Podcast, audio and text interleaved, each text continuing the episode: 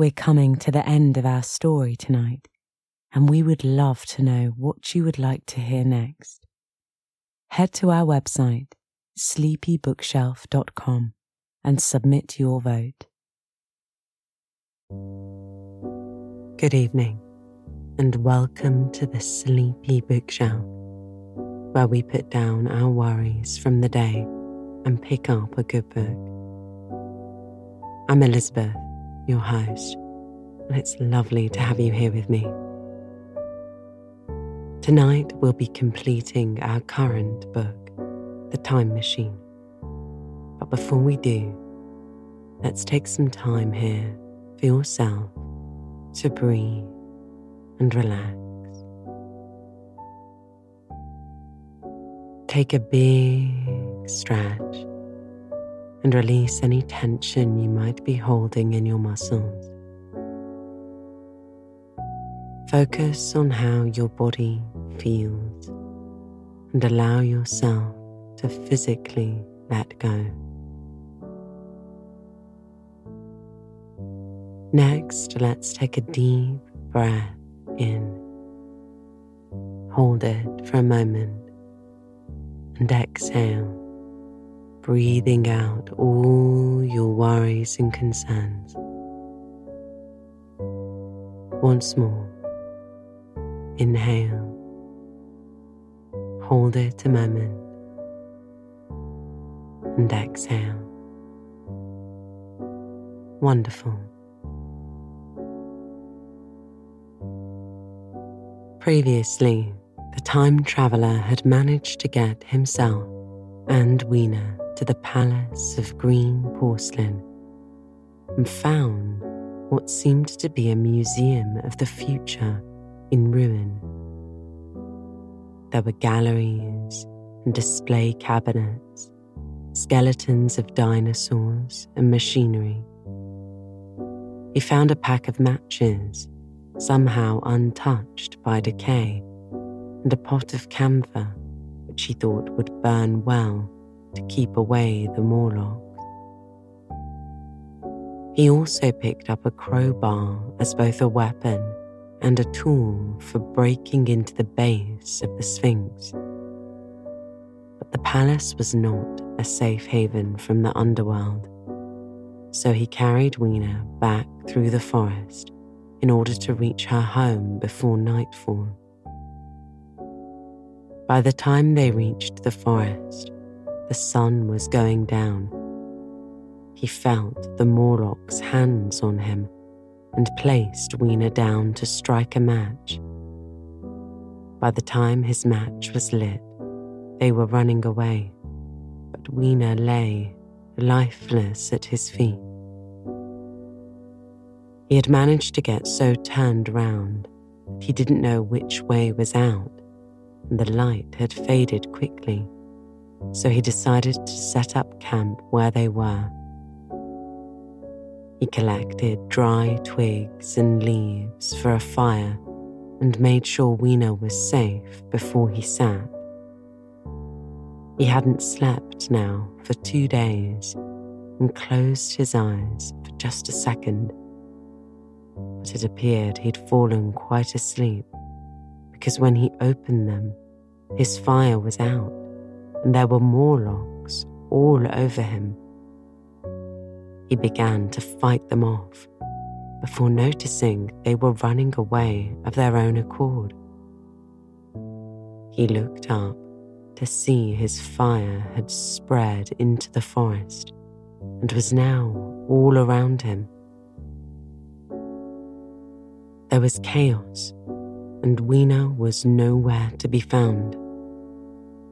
He got into the open and sat on the hill, watching the nightmare unfold as the fire took over until dawn. And here we pick back up with the time traveler continuing on to the White Sphinx. So lie back and relax as I turn to the last pages of the time machine.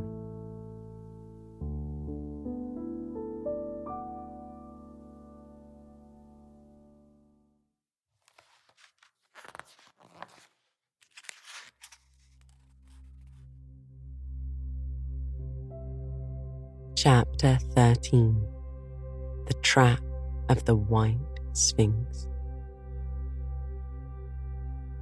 About eight or nine in the morning, I came to the same seat of yellow metal from which I had viewed the world upon the evening of my arrival. I thought of my hasty conclusions upon that evening, could not refrain from laughing bitterly at my confidence. Here was the same beautiful scene, the same abundant foliage, the same splendid palaces and magnificent ruins, the same silver river running between its fertile banks, the gay robes of the beautiful people moved hither and thither among the trees. Some were bathing in exactly the place where I had saved Weena. And that suddenly gave me a keen stab of pain. And like blots upon the large landscape, rose the cupolas above the ways to the underworld. I understood now what all the beauty of the overworld people covered. Very pleasant was their day, as pleasant as the day of the cattle in the field. Like the cattle, they knew of no enemies and provided against no needs, and their end was the same. I grieved to think how brief the dream of the human intellect had been. It had set itself steadfastly towards comfort and ease, a balanced society with security and permanency as its watchword. It had attained its hopes. Come to this at last. Once life and property must have reached almost absolute safety. The rich had been assured of his wealth and comfort, the toiler assured of his life and work. No doubt in that perfect world, there had been no unemployed problem, no social question left unsolved, and a great quiet had followed. It is a law of nature we overlook that intellectual versatility is compensation for change, danger, and trouble. An animal, perfectly in harmony with its environment, is a perfect mechanism. Nature never appeals to intelligence until habit and instinct are useless. There is no intelligence where there is no need for change only those animals partake of intelligence that have to meet a huge variety of needs and dangers. So, as I see it, the upper world man had drifted towards his feeble prettiness, and the underworld to mere mechanical industry. But that perfect state had lacked one thing, even for mechanical perfection absolute permanency. Apparently, as time went on, the feeding of an underworld, however it was effected, had become disjointed. Mother Necessity, who had been staved off for a few thousand years, came back again, and she began below. The underworld being in contact with machinery which, however perfect, still needs some little thought outside habit, had probably retained perforce rather more initiative, if less of every other human character, than the upper. And when other sustenance failed them, they turned to what old habit had hitherto forbidden so I say I saw it in my last view of the world of 802,701. it may be as wrong an explanation as mortal wit could invent. It is how the thing shaped itself to me, and as that I give it to you. After the fatigues, excitements, and terrors of the past days, and in spite of my grief, this seat and the tranquil view and the warm sunlight were very pleasant. I was very tired and sleepy, and soon my theorizing passed into dozing. Catching myself at that, I took my own hint, and spreading myself out upon the turf, I had a long and refreshing sleep. I awoke a little before sun setting. I now felt safe against being caught napping by the Morlocks, and stretching myself, I came on down the hill towards the White Sphinx. I had my crowbar in one hand, and the other hand playing with the matches in my pocket. Now came a most unexpected thing. As I approached the pedestal of the Sphinx, I found the bronze valves were open. They had slid down into grooves. At that, I stopped short before them, hesitating to enter. Within was a small apartment, and on a raised place in the corner of this was the time machine. I had the small levers in my pocket. So here, after all my elaborate preparations for the siege of the White Sphinx, was a meek surrender. I threw my iron bar away, almost sorry not to use it. A sudden thought came into my head as I stooped towards the portal. For once, at least, I grasped the mental operations of the Morlocks. Suppressing a strong inclination to laugh, I stepped through the bronze frame and up to the time machine. I was surprised to find it had been carefully oiled and cleaned. I had suspected since that the Morlocks had even partially taken it to pieces while trying in their dim way to grasp its purpose. Now, as I stood and examined it, finding a pleasure in the mere touch of the contrivance, the thing I had expected happened. The bronze panels suddenly slid up and struck the frame with a clang. I was in the dark, trapped so the Morlocks thought. And to that I chuckled gleefully. I could already hear their murmuring laughter as they came towards me. Very calmly, I tried to strike the match. I had only to fix on the levers and depart then like a ghost. But I had overlooked one little thing. The matches were that abominable kind that light only on the box. You may imagine how all my calm vanished. The little brutes were close upon me. One touched me. I made a sweeping blow in the dark at them with their levers and began to scramble into the saddle of the machine.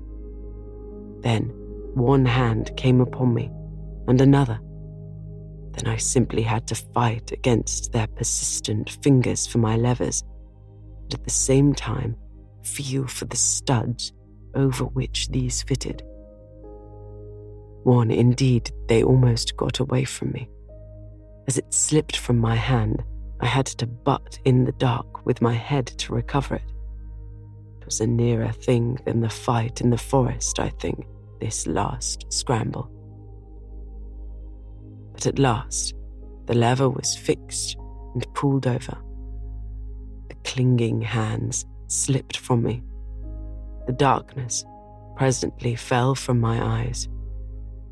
I found myself in the same grey light and tumult I have already described.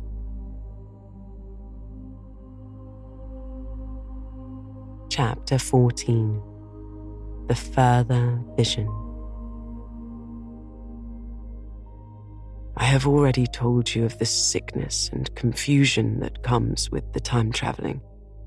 And this time I was not seated properly in the saddle, sideways, and in an unstable fashion. For an indefinite time, I clung to the machine as it swayed and vibrated, quite unheeding how I went. And when I brought myself to look at the dials again, I was amazed to find where I had arrived. One dial records days, and another thousands of days, another millions of days, and another thousands of millions. Now, instead of reversing the levers, I had pulled them over so as to go forward with them. But when I came to look at these indicators, I found that the thousands hand was sweeping round as fast as the seconds of a hand of a watch into futurity. As I drove on, peculiar change crept over the appearance of things. The palpitating greyness grew darker then, though I was still travelling with prodigious velocity.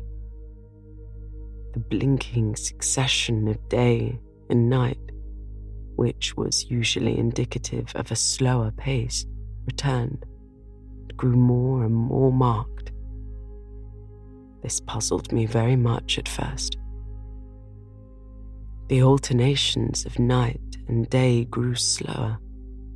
So did the passage of the sun across the sky, till they seemed to stretch through centuries. At last, steady twilight brooded over the earth. Twilight only broken now and then when a comet glared across the darkening sky. The band of light that had indicated the sun had long since disappeared, for the sun had ceased to set. It simply rose and fell in the west and grew ever broader and more red all trace of the moon had vanished. The circling of the stars, growing slower and slower, given place to creeping points of light. At last, some time before I stopped, the sun, very red and large, halted, motionless upon the horizon. A vast dome glowing with a dull heat, and now and then suffering a momentary extinction. At one time, it had for a little while glowed more brilliantly again, but it speedily reverted to its sullen red heat. I perceived by this slowing down of its rising and setting that the work of the tidal drag was gone. The earth had come to rest with one face to the sun, even as in our own time the moon faces the earth. Very cautiously, for I remembered my former headlong fall, I began to reverse my motion. Slower and slower went the circling hands until the thousands one seemed motionless, and the daily one was no longer a mere mist upon its scale. Still slower, until the dim outlines of a desolate beach grew visible. I stopped very gently, sat upon the time machine, looking round. The sky was no longer blue Northeastward, it was inky black, and out of the blackness shone brightly and steadily the pale white stars. Overhead, it was a deep red and starless, and southeastward, it grew brighter to a glowing scarlet where, cut by the horizon, lay the huge hull of the sun, red and motionless. The rocks about me were of a harsh reddish colour, and all trace of life that I could see at first was the intensely green vegetation that covered every projecting point on their southeastern face. It was the same rich green that one sees on forest moss or on the lichen in caves. Plants which, like these, grow in a perpetual twilight. The machine was standing on a sloping beach.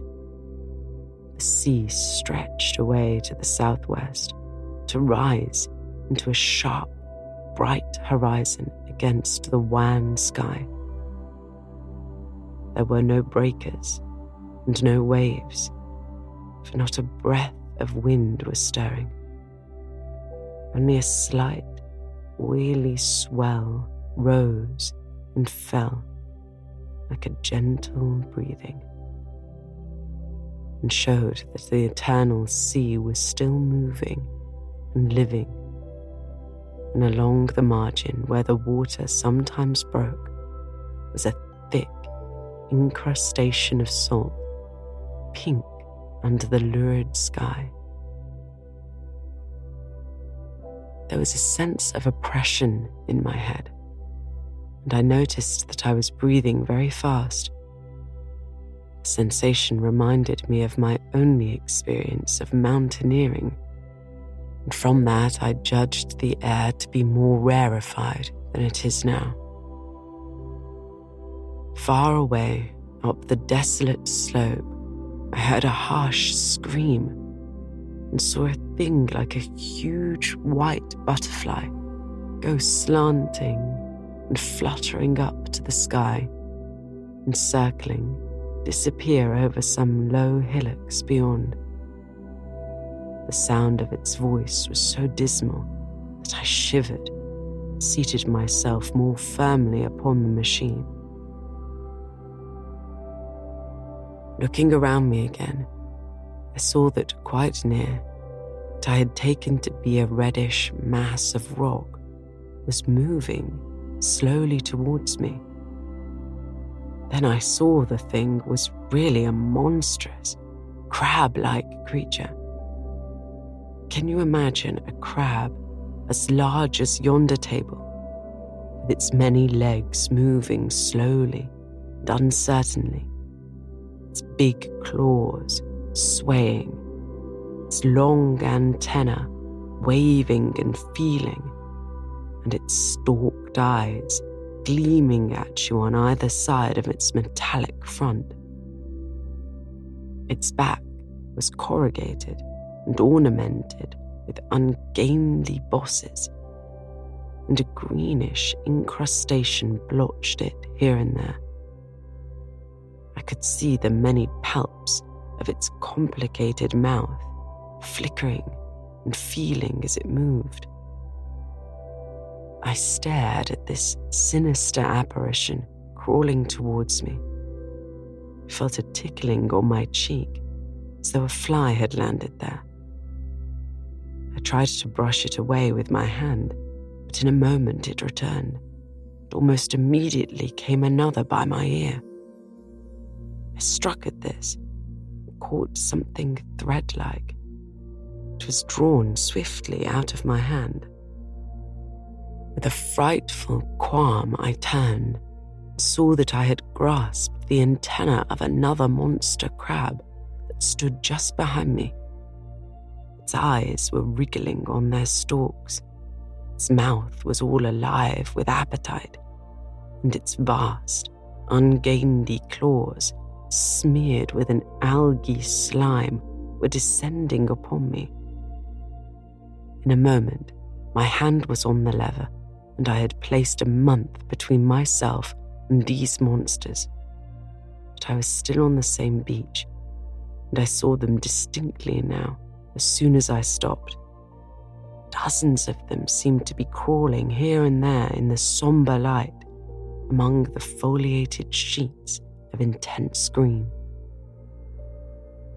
I cannot convey the sense of abominable desolation that hung over the world.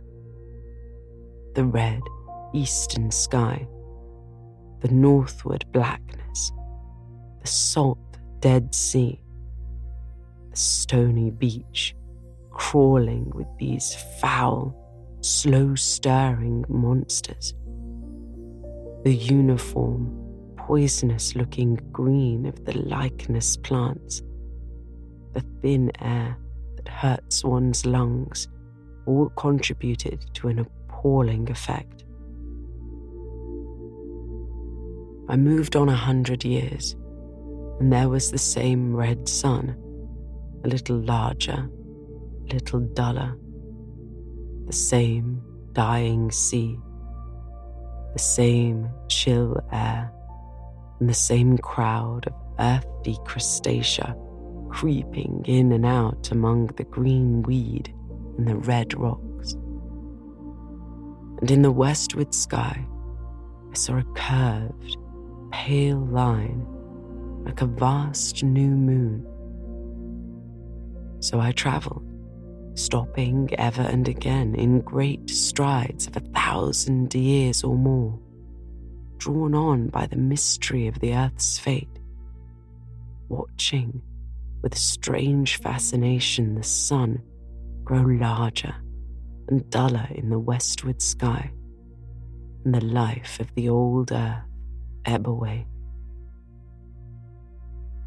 At last, more than 30 million years hence, the huge red hot dome of the sun had come to obscure nearly a tenth part of the darkening heavens. Then I stopped once more, the crawling multitude of crabs had disappeared, and the red beach save for its livid green liverworts and lichens, seemed lifeless. Now it was flecked with white. A bitter cold assailed me. Rare white flakes ever and again came eddying down. To the northeastward, the glare of snow lay under the starlight of the sable sky. I could see an undulating crest of hillocks, pinkish white. There were fringes of ice along the sea margin, with drifting masses farther out. But the main expanse of that salt ocean, all crimson under the eternal sunset, was still unfrozen. I looked about me to see if any traces of animal life remained. A certain, indefinable apprehension still kept me in the saddle of the machine, but I saw nothing moving in earth or sky or sea. The green slime on the rocks alone testified that life was not extinct a shallow sandbank had appeared in the sea, and the water had receded from the beach. I fancied I saw some black object flopping about upon the bank, but it became motionless as I looked at it, and I judged that my eye had been deceived and that the black object was merely a rock. The stars in the sky were intensely bright and seemed to me to twinkle very little. Suddenly, I noticed that the circular westward outline of the sun had changed, that a concavity, a bay, had appeared in the curve. I saw this grow larger. For a minute, perhaps, I stared aghast this blackness that was creeping over the day. And then I realized that an eclipse was beginning. Either the moon or planet Mercury was passing across the sun's disk. Naturally, at first, I took it to be the moon, but there is much to incline me to believe what I really saw was the transit of an inner planet passing very near to the earth. The darkness grew apace. Cold wind began to blow in freshening gusts from the east, and the showering white flakes in the air increased in number. From the edge of the sea came a ripple and a whisper. Beyond these lifeless sounds, the world was silent. Silent It would be hard to convey the stillness of it. All the sounds of man, the bleating sheep, the cries of birds, the hum of insects, the stir that makes the background of our lives, all that was over. As the darkness thickened, eddying flakes grew more abundant, dancing before my eyes the cold of the air more intense. At last, one by one, swiftly, one after the other, the white peaks of the distant hills vanished into blackness. The breeze rose to a moaning wind. I saw the black, central shadow of the eclipse sweeping towards me. In another moment, the pale stars alone were visible. All else was rayless obscurity. The sky was absolutely black. A horror of this great darkness came on me. The cold that smote to my marrow and the pain I felt in breathing overcame me. I shivered, and a deadly nausea seized me. Then, like a red hot bow in the sky, appeared the edge of the sun. Got off the machine to recover myself. I felt giddy and incapable of facing the return journey. As I stood sick and confused, I saw again the moving thing upon the shore. There was no mistake now that it was a moving thing against the red water of the sea. It was a round thing, the size of a football perhaps, or it may be bigger, and tentacles trailed down from it. It seemed black against the weltering, blood red water, and it was hopping fitfully about. Then I felt I was fainting But a terrible dread of lying helpless in that remote and awful twilight sustained me while I clambered upon the saddle.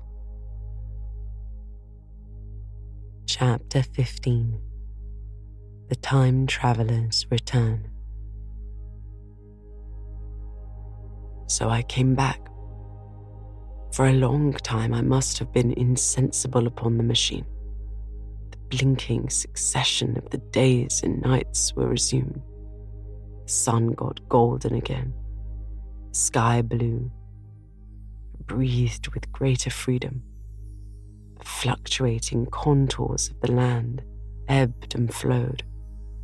The hands spun backward upon the dials. At last I saw again the dim shadows of houses the evidences of a decadent humanity. These too changed and passed, and others came. Presently, when the million dial was at zero, I slackened the speed. I began to recognize our own pretty and familiar architecture. A thousand's hand ran back to the starting point. The night and day flat slower and slower. Then the old walls of the laboratory came round me. Very gently now, I slowed the mechanism down. I saw one little thing that seemed odd to me. I think I've told you that when I set out, before my velocity became very high, Mrs. Watchett had walked across the room, travelling as it seemed to me like a rocket. As I returned, I passed again across that minute when she traversed the laboratory. But now her every motion appeared to be the exact inversion of her previous ones. The door at the lower end opened. She glided quietly up to the laboratory, back foremost, and disappeared behind the door which she had previously entered. Just before that, I seemed to see Hillier for a moment, but he passed like a flash. Then I stopped the machine and saw about me again the old, familiar laboratory, my tools, my appliances just as I had left them. I got off the thing very shakily and sat down upon my bench. For several minutes I trembled then I became calmer. Around me was my old workshop again, exactly as it had been. I might have slept there, and the whole thing had been a dream. And yet, not exactly. The thing had started from the southeast corner of the laboratory. It had come to rest again in the northwest, against the wall where you saw it. That gives you the exact distance from my little lawn to the pedestal of the White Sphinx into which the Morlocks had carried my machine. For a time, my brain was stagnant. Presently, I got up came through the passage here, limping because my heel was still painful and feeling sorely begrimed. I saw the Pall Mall Gazette on the table by the door. I found the date was indeed today, and looking at the timepiece, saw the hour was almost eight o'clock. I heard your voices, the clatter of plates. I hesitated, I felt so sick and weak. Then I sniffed good wholesome meat and opened the door upon you. You know the rest. I washed and dined, and now I'm telling you the story. Chapter 16 After the Story I know, he said after a pause, that all this will be absolutely incredible to you. But to me, the one incredible thing is that I'm in this old familiar room, looking into your friendly faces and telling you these strange adventures. He looked at the medical man. No, I cannot expect you to believe it. Take it as a lie or a prophecy. Say I dreamed it in the workshop. Consider I have been speculating upon the destinies of our race until I have hatched this fiction. Treat my assertion of its truth as a mere stroke of art to enhance interest and taking it as a story. What do you think of it? He took up his pipe and began, in his old accustomed manner, to tap it nervously upon the bars of the grate. There was a momentary stillness. The chairs began to creak and shoes scrape upon the carpet. I took my eyes off the time traveller's face and looked around at his audience. They were in the dark, and little spots of colour swam before them. The medical man seemed absorbed in the contemplation of our host. The editor was looking hard at the end of his cigar, the sixth, the journalist fumbled for his watch. The others, as far as I remember, were motionless. The editor stood up with a sigh. What a pity it is you're not a writer of stories, he said, putting his hand on the time traveler's shoulder. You don't believe it? Well, the editor began. I thought not, the time traveler replied. He turned to us. Where are the matches? He said. The time traveler lit one and spoke over his pipe, puffing. To tell you the truth, I hardly believe it myself. And yet, his eye fell with a mute inquiry upon the withered flowers upon the little table. Then he turned over the hand holding his pipe, and I saw that he was looking at some half healed scars on his knuckles. The medical man rose, came to the lamp, and examined the flowers. The gynaeceum's odd, he said. The psychologist leant forward to see, holding out his hand for a specimen. I'm hanged if it isn't a quarter to one, said the journalist. How shall we get home? Plenty of cabs at the station, said the psychologist.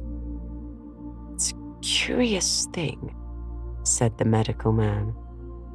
I certainly don't know the natural order of these flowers. May I have them?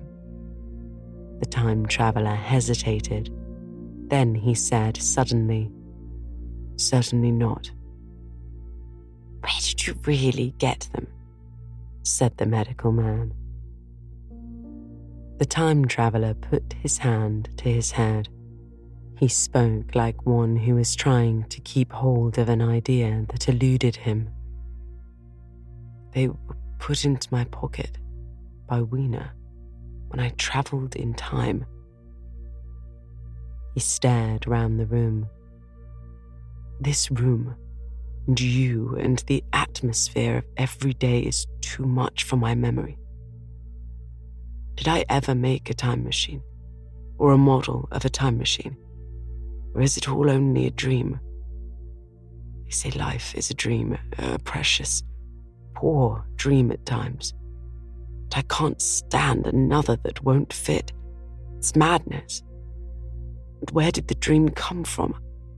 I must look at that machine if there is one. He caught up the lamp swiftly and carried it, flaring red, through the door into the corridor. We followed him. There, in the flickering light of the lamp, was the machine, sure enough, squat, ugly, and askew. A thing of brass, ebony, ivory, and translucent glimmering quartz.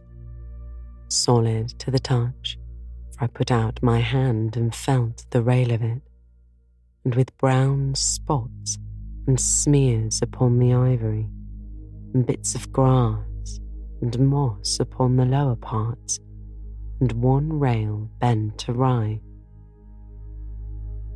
The time traveller put the lamp down on the bench and ran his hand along the damaged rail.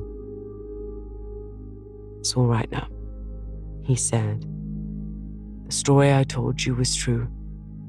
Sorry to have brought you out here in the cold. He took up the lamp, and in absolute silence, we returned to the smoking room. He came into the hall with us and helped the editor on with his coat. The medical man looked into his face with a certain hesitation, told him he was suffering from overwork, at which he laughed hugely. I remember him standing in the open doorway, bawling good night. I shared a cab with the editor. He thought the tale a gaudy lie. For my own part, I was unable to come to a conclusion. The story was so fantastic and incredible, the telling so credible and sober. I lay awake most of the night thinking about it. I determined to go the next day and see the time traveler again. I was told he was in the laboratory, and being on easy terms in the house, I went up to him. The laboratory, however, was empty. I stared for a minute at the time machine, put my hand out, and touched the lever. At that, a squat, substantial looking mass swayed like a bough shaken in the wind. Its instability startled me extremely. I had a queer reminiscence of the childish days when I used to be forbidden to meddle. I came back through the corridor. The time traveler met me in the smoking room. He was coming from the house. He had a small camera under one arm and a knapsack under the other. He laughed when he saw me and gave me an elbow to shake. I'm frightfully busy, said he, with that thing in there. But is it not some hoax? I said. Do you really travel through time?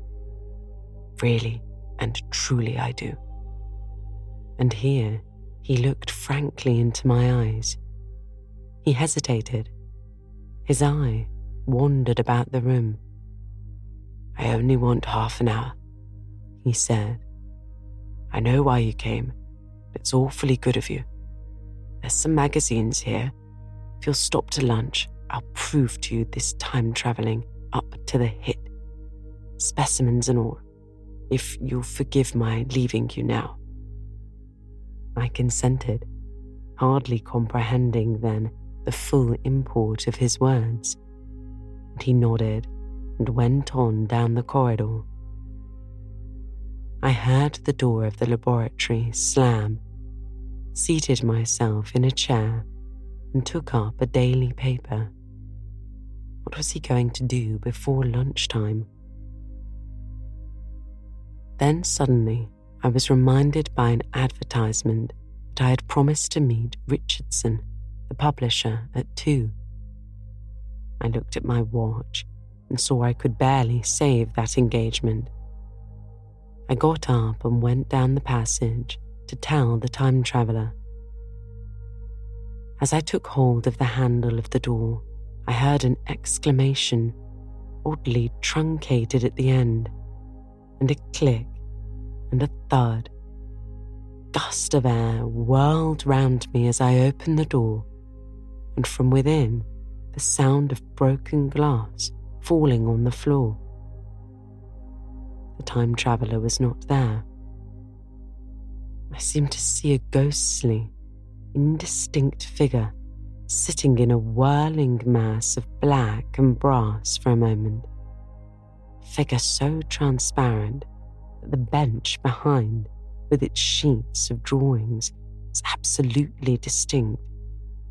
this phantasm vanished as I rubbed my eyes. The time machine had gone, save for a subsiding stir of dust. The further end of the laboratory was empty. The pane of the skylight had apparently just been blown in felt an unreasonable amazement. I knew that something strange had happened, and for the moment could not distinguish what the strange thing might be. As I stood staring, the door into the garden opened, and the manservant appeared. We looked at each other. Then ideas began to come. Has he gone out that way? said I. No, sir. No one has come out this way. I was expecting to find him here. And that I understood. At the risk of disappointing Richardson, I stayed on, waiting for the time traveller, waiting for the second, perhaps still stranger story, and the specimens and photographs he would bring with him. I'm beginning now to fear that I must wait a lifetime. The time traveller vanished three years ago, and as everybody knows now, he has never returned. Epilogue one cannot choose but wonder will he ever return? It may be that he swept back into the past and fell among the people of the age of unpolished stone, into the abyss of the Cretaceous Sea, or among the grotesque saurians, the huge reptilian brutes of the Jurassic times. He may even now, if I may use the phrase, be wandering on some plesiosaur haunted oolitic coral reef, or beside the lonely saline seas of the Triassic Age? Or did he go forward into one of the nearer ages in which men are still men, but with the riddles of our own time answered and its wearisome problems solved? Into the manhood of the race, for I, for my own part, cannot think that these latter days of weak experiment, fragmentary theory, and mutual discord are indeed man's culminating time. I say for my own part. He, I know, for the question had been discussed among us long before the time machine was made, thought but cheerlessly of the advancement of mankind, and saw in the growing pile of civilization only a foolish heaping must inevitably fall back upon and destroy its makers in the end. If that is so, remains for us to live as though it were not so. To me, the future is still black and blank. It's a vast ignorance, lit at a few casual places by the memory of his story. And I have by me, for my comfort, two strange white flowers, shriveled now, brown and flat and brittle to witness that even when mind and strength had gone, gratitude and a mutual tenderness still lived on in the heart of man. The end.